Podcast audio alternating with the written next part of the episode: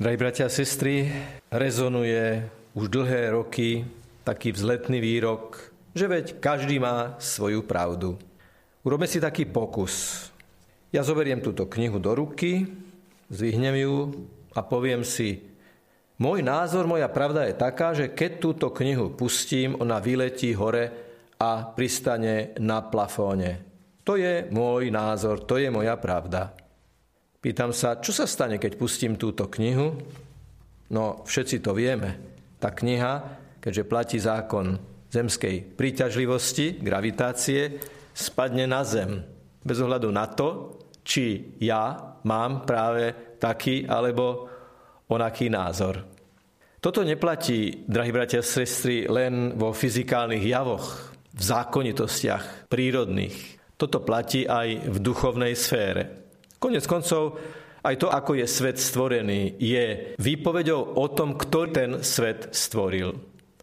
Že ak svet má svoje zákonitosti a my môžeme hlasovať aj 100% hlasmi proti tomu, tie zákony platiť budú, aj morálne zákony stále rovnakým spôsobom platia, bez ohľadu na to, či my povieme alebo nie, že s nimi súhlasíme alebo nesúhlasíme. Je tragédiou spoločnosti a spoločností, ak pravdu postavia na tom, čo si myslí väčšina. Ak pravdu postavia na tom, že každý má svoju pravdu. Lebo takýto spôsob nazerania na veci v konečnom dôsledku vedie k tomu, aby každý mal tú svoju pravdu, že pravdou je to, čo je jemu najlepšie, jemu najužitočnejšie. Takzvané silné ego má svoju pravdu. Ale to je potom džungla, v ktorej hrozí, že sa ľudia navzájom vykinožia a zanikne ľudská civilizácia. A preto je veľkým Božím darom to, že sú pravdy, ktoré nepodliehajú ľudskej mienke. Že sú pravdy, ktoré zostávajú pravdami bez ohľadu na to, aké sú štatistické prieskumy, aké sú prieskumy verejnej mienky, ako hlasujú parlamenty alebo iné zo skupenia a aké sú väčšinové alebo menšinové pomery rôznych záujmových skupín. Lebo je tu Boží zákon.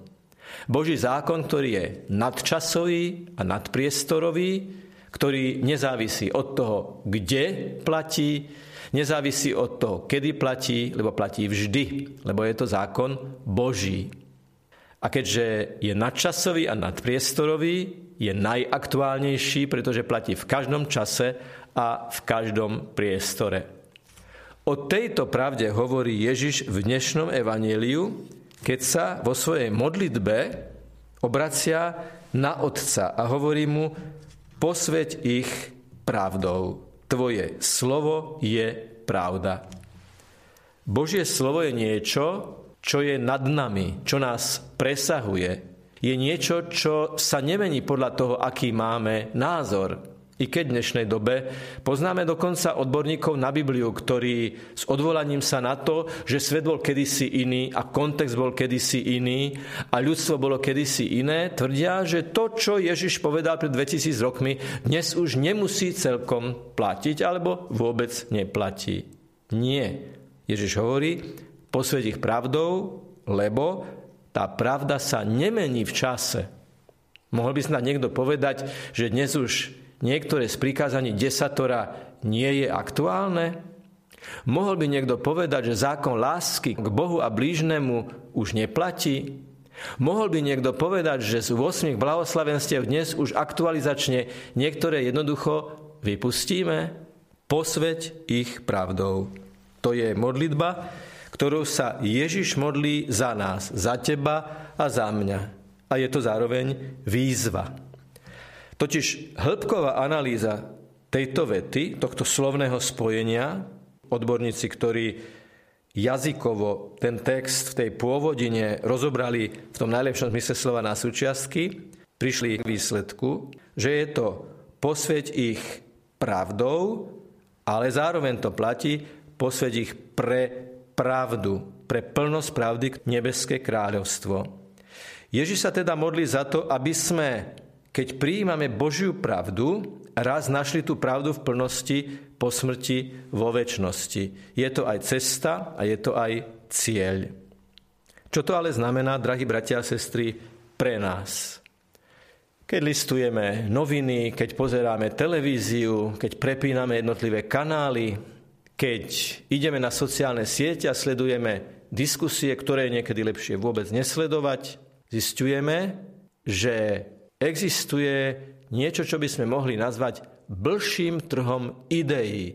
Každý má pravdu, každý je na všetko expert, každý sa ku všetkému vyjadruje a odborník ani nemá šancu, pretože je tam ďalších 10 ľudí, ktorí vyjadria svoju pravdu. Oni majú svoju pravdu. A uprostred tejto meteže názorov, uprostred tohto chaosu pojmov, uprostred tejto tmy rozumu mnohokrát, nevždy, ale mnohokrát, potrebujeme pravdu, ktorá sa nedá spochybniť. Potrebujeme oporu, základnú pravdu, východiskovú pravdu, pravdu, ktorá je skalou všetkých pravd, oporou všetkých pravd. A to je pravda toho, ktorý stvoril svet.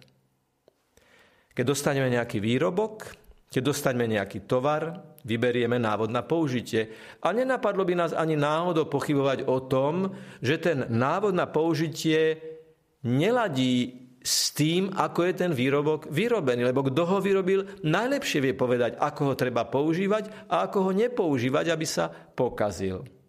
Prečo by sme mali pochybovať o návode na použitie, ktorým je Božie slovo, Božia pravda, návod na použitie života, vzťahov, darov, ktoré dostávame od Boha. Je toto kryštalicky čisté, pravdivé, jadrné, nemenné Božie slovo. V liste Hebrejom čítame, že Ježiš Kristus je ten istý včera, dnes a na veky. Isté máme každý vo svojom okolí človeka, ktorý sa vyznačuje dosť nedobrou vlastnosťou, že je náladový. Nevieme, čo si myslí ráno, čo si myslí večer. Nevieme, keď si s ním sadneme ku stolu alebo s ním komunikujeme, ako bude reagovať, lebo nevieme, akú má náladu. S takýmto človekom sa na ničom nedá dohodnúť, lebo nikdy nevieme, ktorá dohoda vlastne platí. Ježiš je ten istý včera, dnes a na veky. Jeho absolútna láska a absolútnosť jeho slova, pravdivosť jeho slova je tá istá včera, dnes a na veky. Je to os, je to opora, je to stiažeň, je to vzťažný bod, je to skala, o ktorú sa môžeme oprieť. A tak, keď čítame sväté písmo, keď počúvame Božie slovo, drahí bratia a sestry, robme to vždy s otvoreným srdcom a hlbokou vierou a dôverou. Pane, ty mi teraz niečo chceš povedať pre môj život. Ty ma chceš chytiť, keď strácam pôdu pod nohami. Ty ma chceš vnútorne prežiariť svojou pravdou, keď som v zmetku a rozpakoch. Preto sa modlíme často, Pane, aká je Tvoja vôľa?